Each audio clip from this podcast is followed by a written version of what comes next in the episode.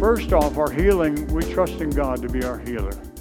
And then we turn it over to doctors and, and nurses, and we appreciate you, but we have a promise that the Son of Righteousness will rise with healing in his wings.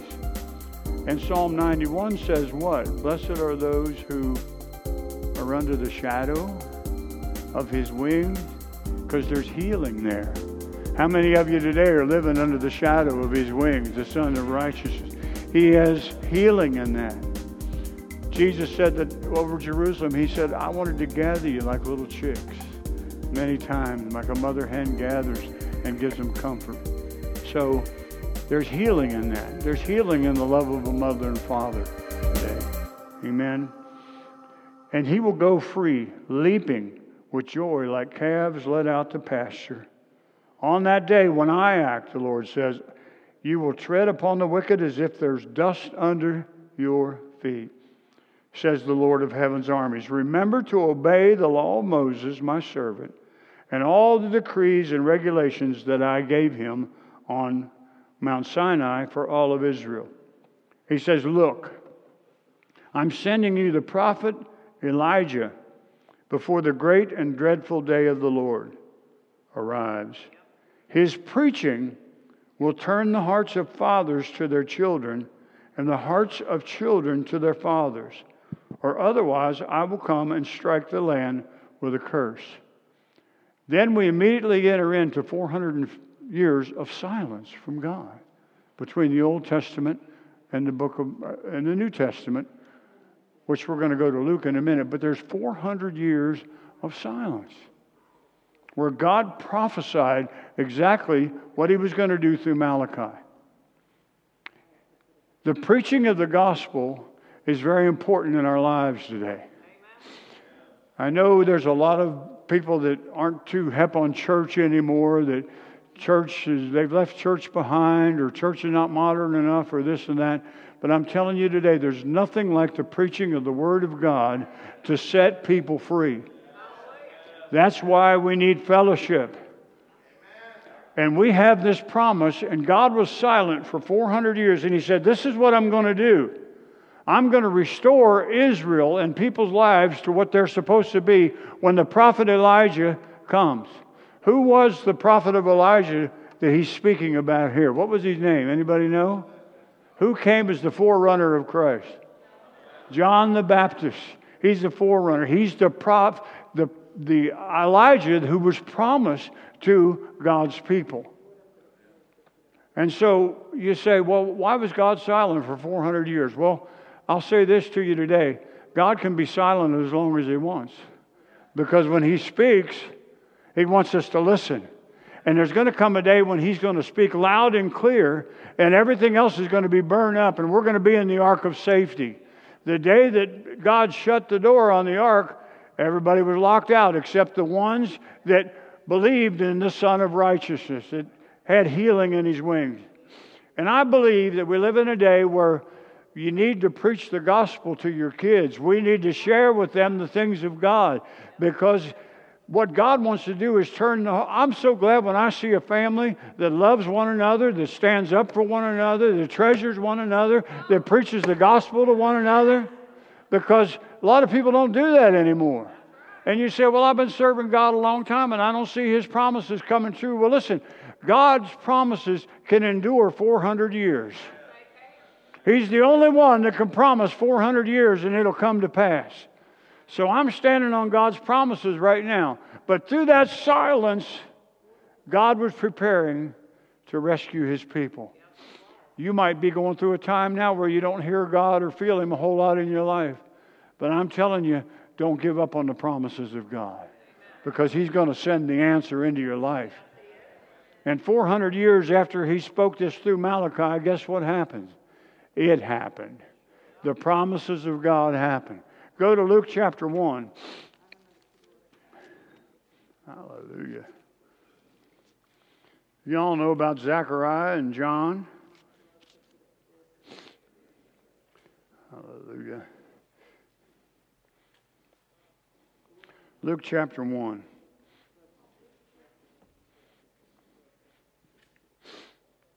Now remember now, this promise has been enduring for 400 years.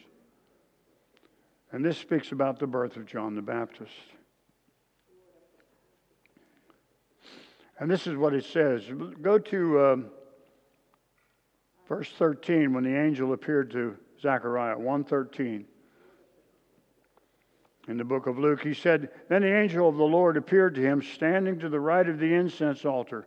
Zechariah was shaken and overwhelmed with fear when he saw him. But the angel said, Don't be afraid, Zechariah. God has heard your prayer. I tell you today, don't be afraid because God hears your prayer. Every time a prayer goes up, whether you feel it or not, we have an enemy that protests against that, but God will answer the prayer of the righteous and deliver them from the bed of affliction. That's a promise of the word. He said, Don't be afraid, Zechariah. God has heard your prayer. Your wife Elizabeth will have a son, and you are to name him John. Now remember that. The angel specifically said you're to name him John. There's importance in a name that we're going to see here in just a minute. For he will be great in the eyes of the Lord. Elijah was great, John was going to be great. For he will be, it said, he must never touch wine or other alcoholic drinks because of his calling, because of his office, but he will be filled with the Holy Spirit even before his birth. I believe that God speaks sometimes even before the birth of a child. If the Bible says that we are fearfully and wonderfully made, that means that God is present at conception. That's why abortion is such an evil thing, because at conception, life begins. You hear all these bills and everything that are going to be passed, people debating about, well, when does life begin? Well, listen, God said life begins in the womb, actually, because He's weaving you together. You're fearfully and wonderfully made. He knew what you were going to be while He was knitting you together and making you who you are. He gave you a thumbprint and a fingerprint that belongs to only you out of everybody that lived because He wants to prove how special you are. John was filled with the Holy Ghost from the womb. Wouldn't that be great? I'm asking God to start doing that again. Fill people with the Holy Ghost from the womb. Hallelujah. that makes me happy. he will turn many Israelites to the Lord their God, and he will be a man with the spirit and power of Elijah. He will prepare the people for the coming of the Lord. Hallelujah. He will turn the hearts of the fathers to the Lord. Where did we just read that from?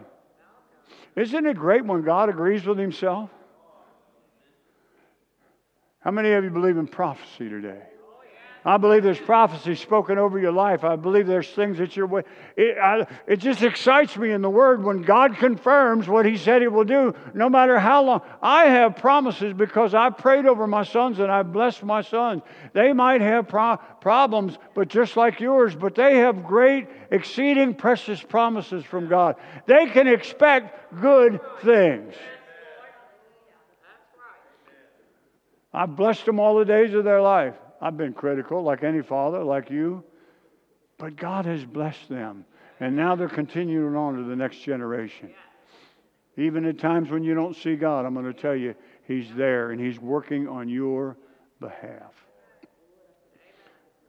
Wow. He'll turn the hearts of the fathers to the children, and He will cause those who are rebellious to accept the wisdom of the godly.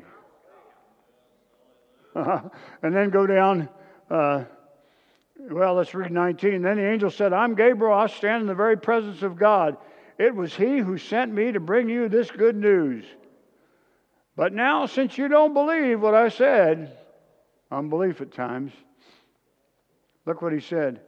You won't speak a word until my purposes are accomplished.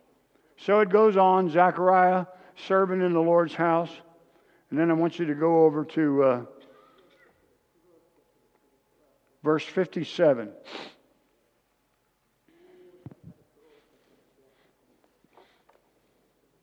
Verse 57. When it was time for Elizabeth's baby to be born, she gave birth to a son. And when her neighbors and relatives heard that the Lord had been very merciful to her, everyone rejoiced with her.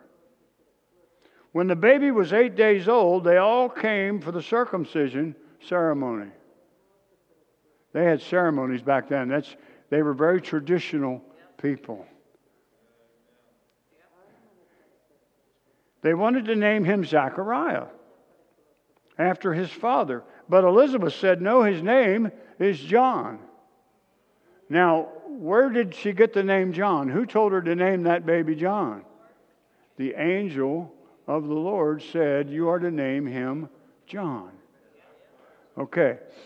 Now, back in this time, Jewish tradition is if your father was in the ministry, you were named after your father. And they expected the baby to be named Zechariah. So she had to act on the word that God gave her. How many of you know that the promises of God sometimes depend on our reaction to them? Because the angel appeared, well, it's the Holy Ghost thing. I think God speaks through angels today. I think He speaks through the Holy Ghost. I think He tells us things that we need to know for the future because that's what the Holy Spirit does. And so everybody around said, Oh, his dad's a priest. That's when the angel first spoke to him. He was ministering in the house of the Lord. Very important. But in those times, you followed in your father's footsteps.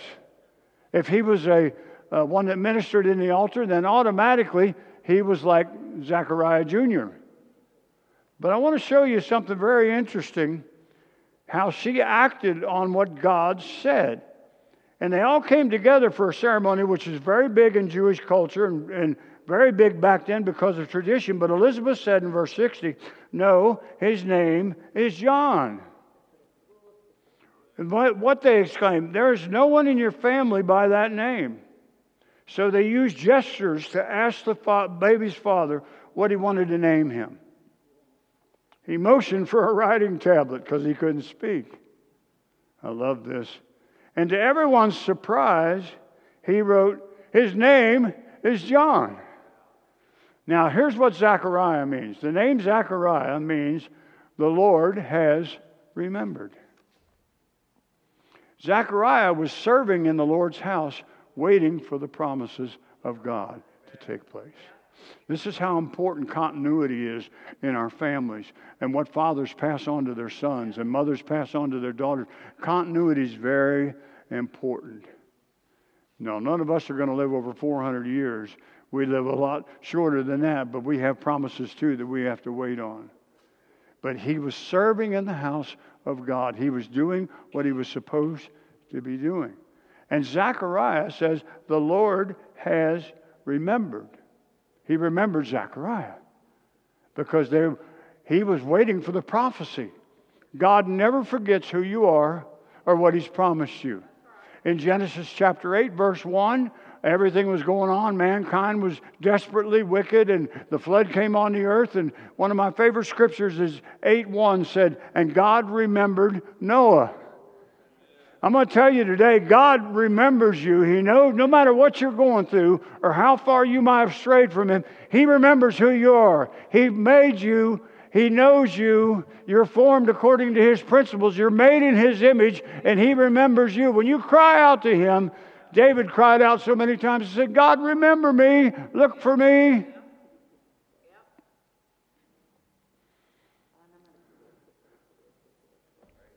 Well, guess what? Guess what John means? It means God has been gracious.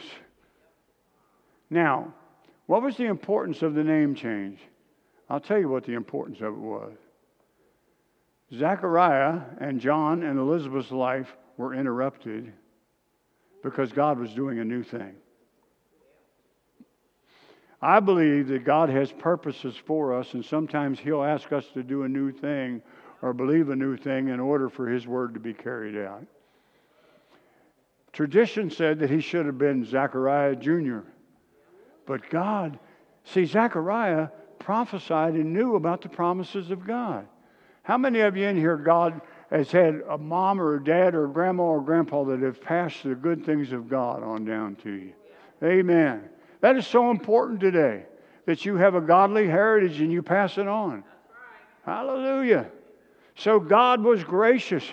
And Zechariah is looking at all of this through God's promises. And sometimes we need to wait and look at things through God's promises. Amen? Now, let's go on.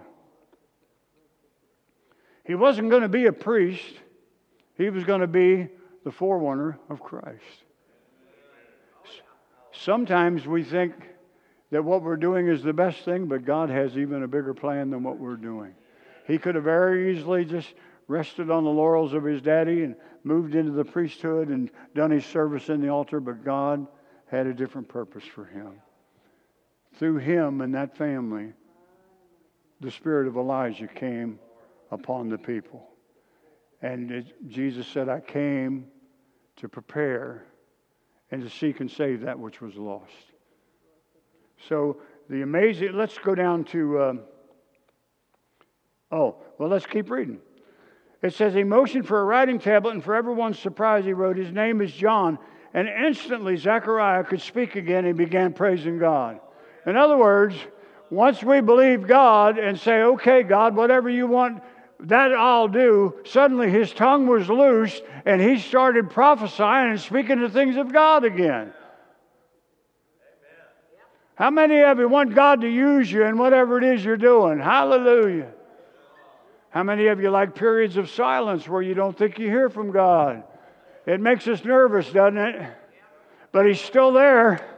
Zechariah said, I've waited for this, I've waited for this. And now, the minute he said, His name is John, my family's changing direction here. It's okay to be a priest, but God's called him to be the forerunner of the Savior. And I'm willing to give up my son for the purposes of God. Amen. God changed their life. Even though it was a good life, He changed it totally. Wow. That's why the Bible says we go from glory to glory. Amen. Hallelujah. Well, let's read. All fell upon the whole neighborhood, verse 65. And the news of what had happened spread throughout the Judean hills. Everyone who heard about it reflected on these events and asked, What will this child turn out to be? For the hand of the Lord was surely upon him in what? In a special way. Fathers, it's so important to bless your kids. So important to speak a blessing over them. There's power in our words.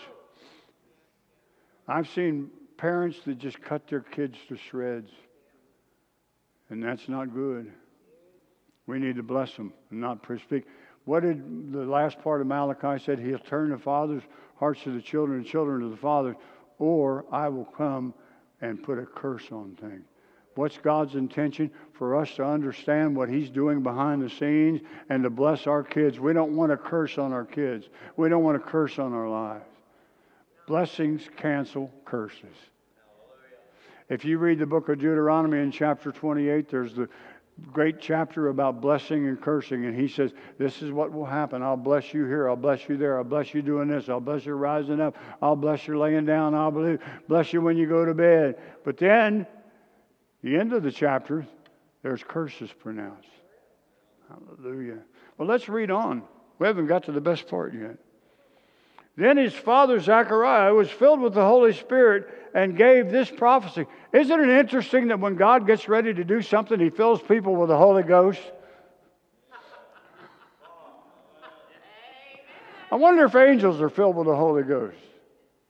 Good question. Anybody got an answer for that one? I know they're full of the Spirit. The Spirit of God's on them. But when God gets ready to do something, one of the prerequisites is the Holy Spirit.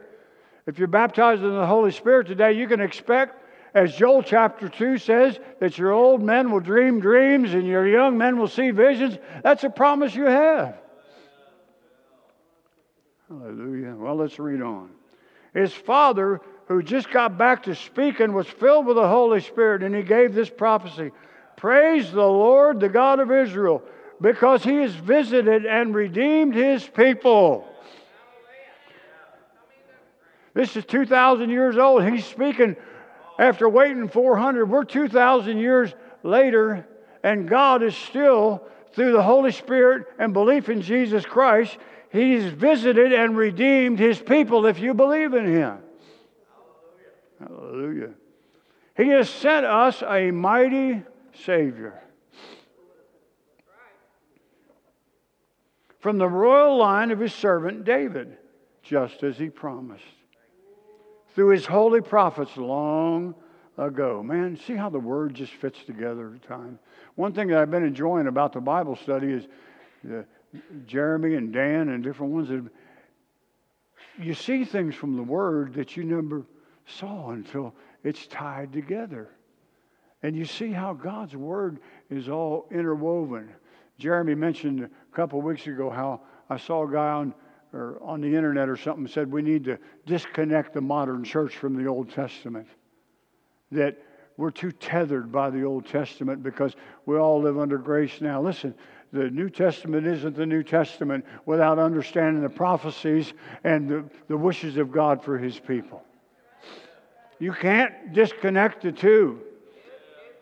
And why would you want to get rid of the precepts of God just so we could have more excuse for you know, grace is the, the situation that we live in right now. But you can't disconnect grace when you look at prophecy. If you look at all the prophets, Isaiah and Jeremiah, they all prophesied about the coming of the Lord and the great day of the Lord. There's no disconnect. You can't disconnect them. Because God knits it all together. Psalm 22 Jesus hung on the cross, and it was prophesied that not one of his bones would be broken. That's prophesied in the Psalms. They were written a long time before Jesus came. What happened on the day of crucifixion? Normally, and especially since it was Passover, and the traditionalists wanted to get him down off the cross before Passover started. Isn't it interesting that we can be in God's house and be worshipers of the, and miss the whole point? But he was hanging, and they wanted to get him down so they could keep up their religious rites. But it said the Roman soldiers, when, when uh, so they could hurry up, they would break the le- get a mallet and break the knees or break the legs of those to speed their death. But Psalm 22 had prophesied that not one of his bones. Now, when you're David's writing that and you're reading it, you think, hmm, what's this all about? Well, they found out. We found out. It said when the centurion went to him, they noticed he was already dead. Folks, that's God's stuff there. That you know, I read where people used to hang on the cross for two or three days sometimes. That's the price he paid. I believe the sin of mankind and the sin of the world was overwhelming, and it was a burden that no one else has carried. There wasn't no more need for physical abuse because the spiritual suffering that he went through for me and you. That's why we call him Abba Father now. That's why we call him God.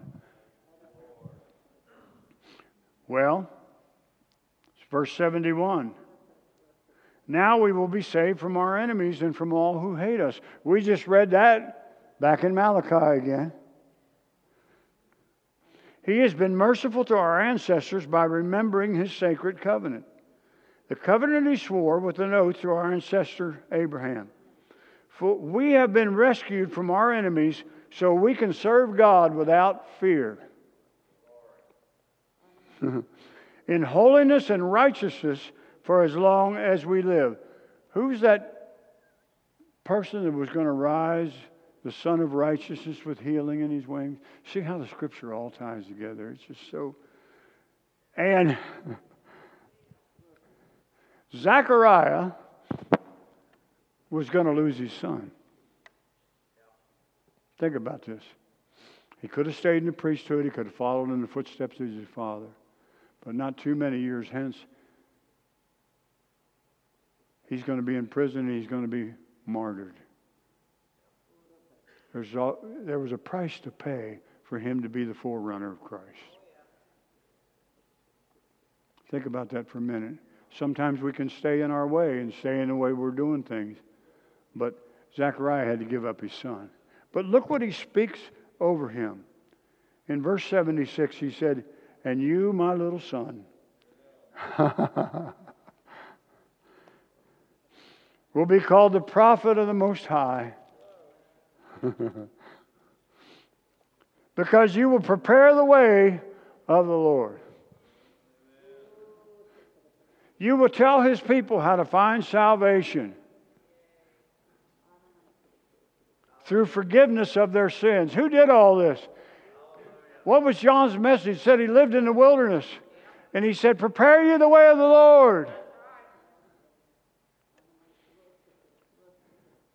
And verse 78 says, Because of God's tender mercy, the morning light from heaven is about to break upon us.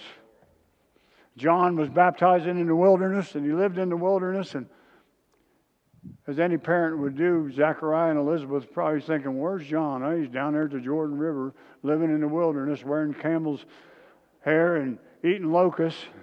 We expected more for our boy, I guess.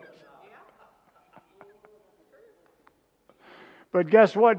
God used him to baptize the Savior of the world. Because Jesus came walking one day and he said, Behold, Behold the Lamb of God who takes away the sins of the world. He knew it in his spirit, it had been prophesied to him, and he proclaimed it to the people. And that's why preaching the word is so important because I want you to know today behold, he's the Lamb of God and he takes away your sin and your guilt and your shame and he's made you to sit in heavenly places with him and you have great promises waiting for you and your family. He said, I'll bless your family to the third and fourth generation. Hallelujah. I'm so glad. Because of what? Because of his tender mercies. The world thinks that God's mad at him. God ain't mad at the world. If one person repents and turns to him, God's long suffering. He's not willing that any should perish. The morning light from heaven is about to break upon us to give light to those who sit in darkness and in the shadow of death, and to guide us to the path of peace. Amen? Amen. Look at verse 80. John grew up and became strong in spirit, and he lived in the wilderness until he began his public ministry to Israel. Now, God used John to speak to the multitudes. And when you look over a span of 400 years and realize that God keeps his promises, then you realize just how faithful he is in his promises toward us. If you have your family here today with you, and you're the, uh, the priest of your house, or if you're, I, I want you to get with your family real quick. Everybody just kind of get with your family. Would you do that? And if you're single and not with anybody, could you single ladies and that just kind of get together in a spot where y'all can congregate. You don't have to come up here. But dads, get your family together if you got them with you. Husbands, get your wife together. If you're here, a single woman or a widow. What's that? Yeah, you can come up here with me. You belong to me. I don't want anybody to be alone. Get your family, and if you don't have family, Hallelujah.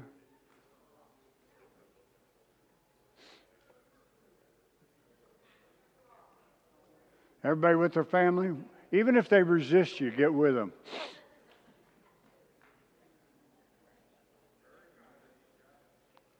Everybody with somebody, I don't want anybody alone. There's going to be a reason for this.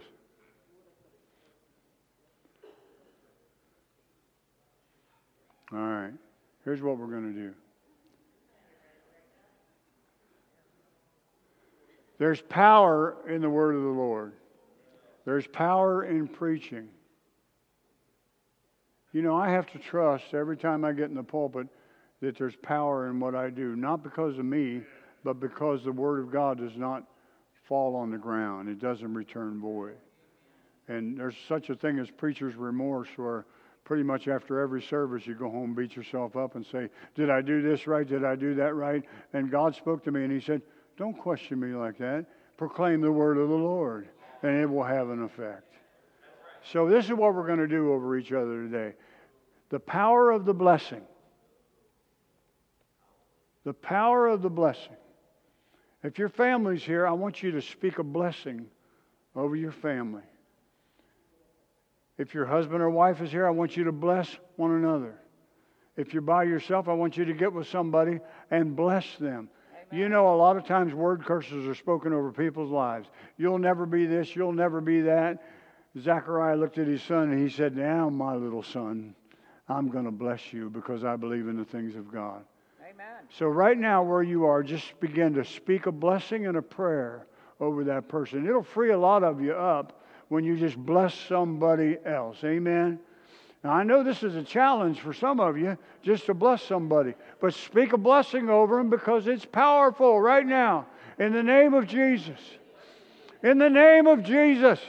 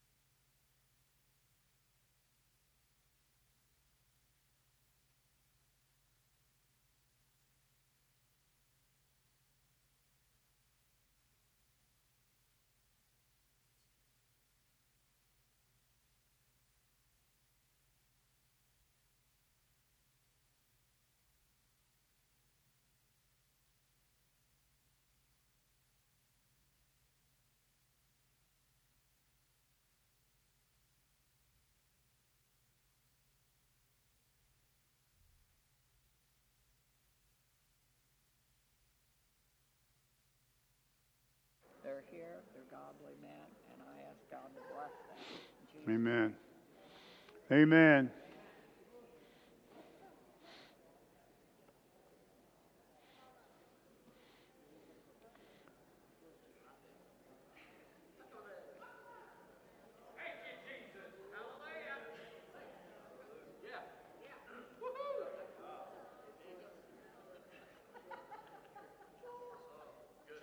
Amen. You, you ought to feel a little bit better right now. Some of you.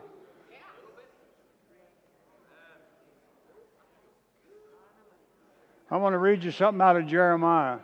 Go to Jeremiah 29, verse 10.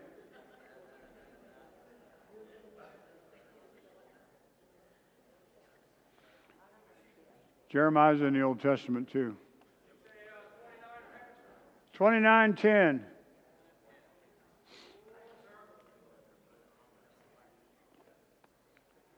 You know, some people misinterpret Scripture and think that the church has become Israel or replacement theology. No, the church confirms the Old Testament's what it does. Uh, read this here. Is that it says this is what the Lord says. Now you know the children were, were carried away because they didn't they rejected the promises of God, and God warned them. But said, this is what the Lord said: You will be in Babylon for seventy years, but then I will come and do for you all the good things I have promised, and I will bring you home again. Now, this speaks of a time where the children were carried off into Babylon. And one of the Psalms that were written said, Oh, didn't our heart burn within us when we, we were asked to play the songs of Zion in a foreign land? So they were resting on the promises of, of God redeeming them. And he said, This will be a 70 year trial. Go ahead. Next verse. For I know the plans I have for you. I know the plans I have for you. And he says, says the Lord, there are plans for good and not for disaster to give you a future and a hope. This promise carries over to us today. He has good plans for us. We have a future and a hope. And especially with our kids nowadays, we need to speak future and hope over them because they live in a very discouraging world that tries to tear them down and make everybody this or make everybody that. But God knows the plans He has for you. And so pass them on to your kids. Look what else it says here. If you look for me wholeheartedly, He said, and in those days when you pray, I will listen. If you look for me wholeheartedly, you will find me, and I will be found by you. And I will end your captivity and restore your fortunes. I will gather you out of all the nations where I sent you, and I will bring you home again to your own land. For 2,000 years after the diaspora, the children of Israel were scattered throughout the earth. Not, this wasn't a 400 year wait, this was a 2,000 year wait. And his, who would have known that God was going to restore Israel? Well, only those that read the Old Testament believed in that. Hallelujah. It took a miracle, the Balfour Declaration, and all these things to take place. People from different countries that read their Bible and knew what the promises of God said. So when the opportunity arose after 1900 years, all of a sudden the scripture says, Can a nation be born in one day? Well, guess what? That nation was born in one day. I mean, the promises of God. This is a 2,000 year promise. Think of all the people that lived during that span. But people held on to the promises of God and they sought God's face and they repented. And the church has become a great friend of Israel, which just confirms God's word too. And he says one day he's going to put the enemy under our feet and he's going to put all the enemies of Israel under his feet. People say, why does the church get so rowdy about Israel? Because we're seeing 2,000 year old promises come to pass in our lifetime. And I'm glad that I'm alive to see this because if God can keep 400 year promises and 70 year promises and 2,000 year promises, He can keep promises to this little guy right here. Amen. So rejoice in the Lord today because you have promises coming your way. The Bible also says that not only will you be saved, but your household. You can rest on that. There's a whole bunch of them I could mention. But just think of what's in store for us. And then the greatest thing of all, I believe when Israel got their land back, the final clock started ticking. I don't exactly know. A thousand years with the Lord is as a day, and a day is a thousand years. But I got this news for you. If I'm alive when He comes back and puts His feet on the Mount of Olives, I'm going to be with Him. And if I'm in the grave, I'm going to be with him also because those that are asleep in Christ are going to rise first. and those that are alive shall not prevent them. And so we'll gather in the air with him. That's a promise. If you look at it, you know why all the movies are so fantastic and all this kind of space age stuff? Because they're trying to give the devil's counterfeit for the glory of God once it appears. Everything is so unbelievable. All these movies and I don't know all these things. I don't I don't keep up with them. Captain America and I like Captain Jesus a lot better.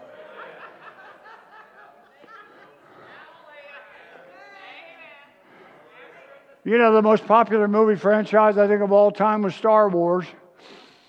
I remember back in the 70s or early 80s when it first came out, everybody just sat there and went, because it was such technology and stuff, and it spoke to wishes of people that, you know, we could fly and supernatural stuff.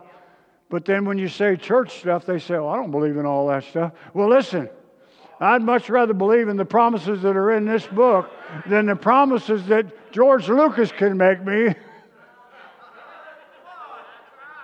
I don't know what got on me today. It must be one of y'all's fault. Hallelujah.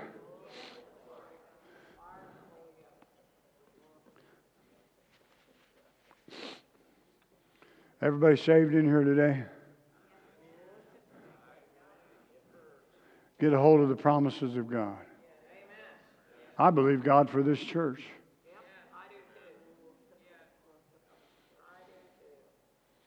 Because God loves His church. And He loves these people who congregate in His name. So I'm going to speak a blessing over you all as a final thing today. Amen. There's power in the blessing. I said there's power in the blessing. There's power in the. But you know, it's in the Old Testament how they'd call all the sons together and they would prophesy over them. Say, this is what's going to happen. Issachar's going to do this and Dan's going to do that. And guess what? Every one of them came to pass. If you don't believe me, go back and read the life story of all those guys hanging on the. And everything that was prophesied to them came to pass. So I'm going to tell some of you today that God has raised you up for such a time as this. And He has a purpose and a plan for your life that you don't realize. It's not about being good, it's about pointing the way to Jesus and preparing the way.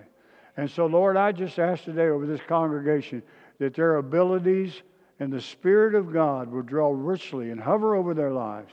And wherever there's chaos, that you would bring order, Lord, and you would bring light, and you would speak into that darkness. I speak to the, the darkness of depression right now. We speak to that spirit of darkness, of depression that keeps people from even trying. And we break the power of that according to the word of the Lord. Holy Spirit, come and fill lives. So the Lord bless and keep you. The Lord make his face to shine upon you and be gracious unto you. The Lord lift up his countenance upon you and give you peace. Now that's almost 4,000 years old there.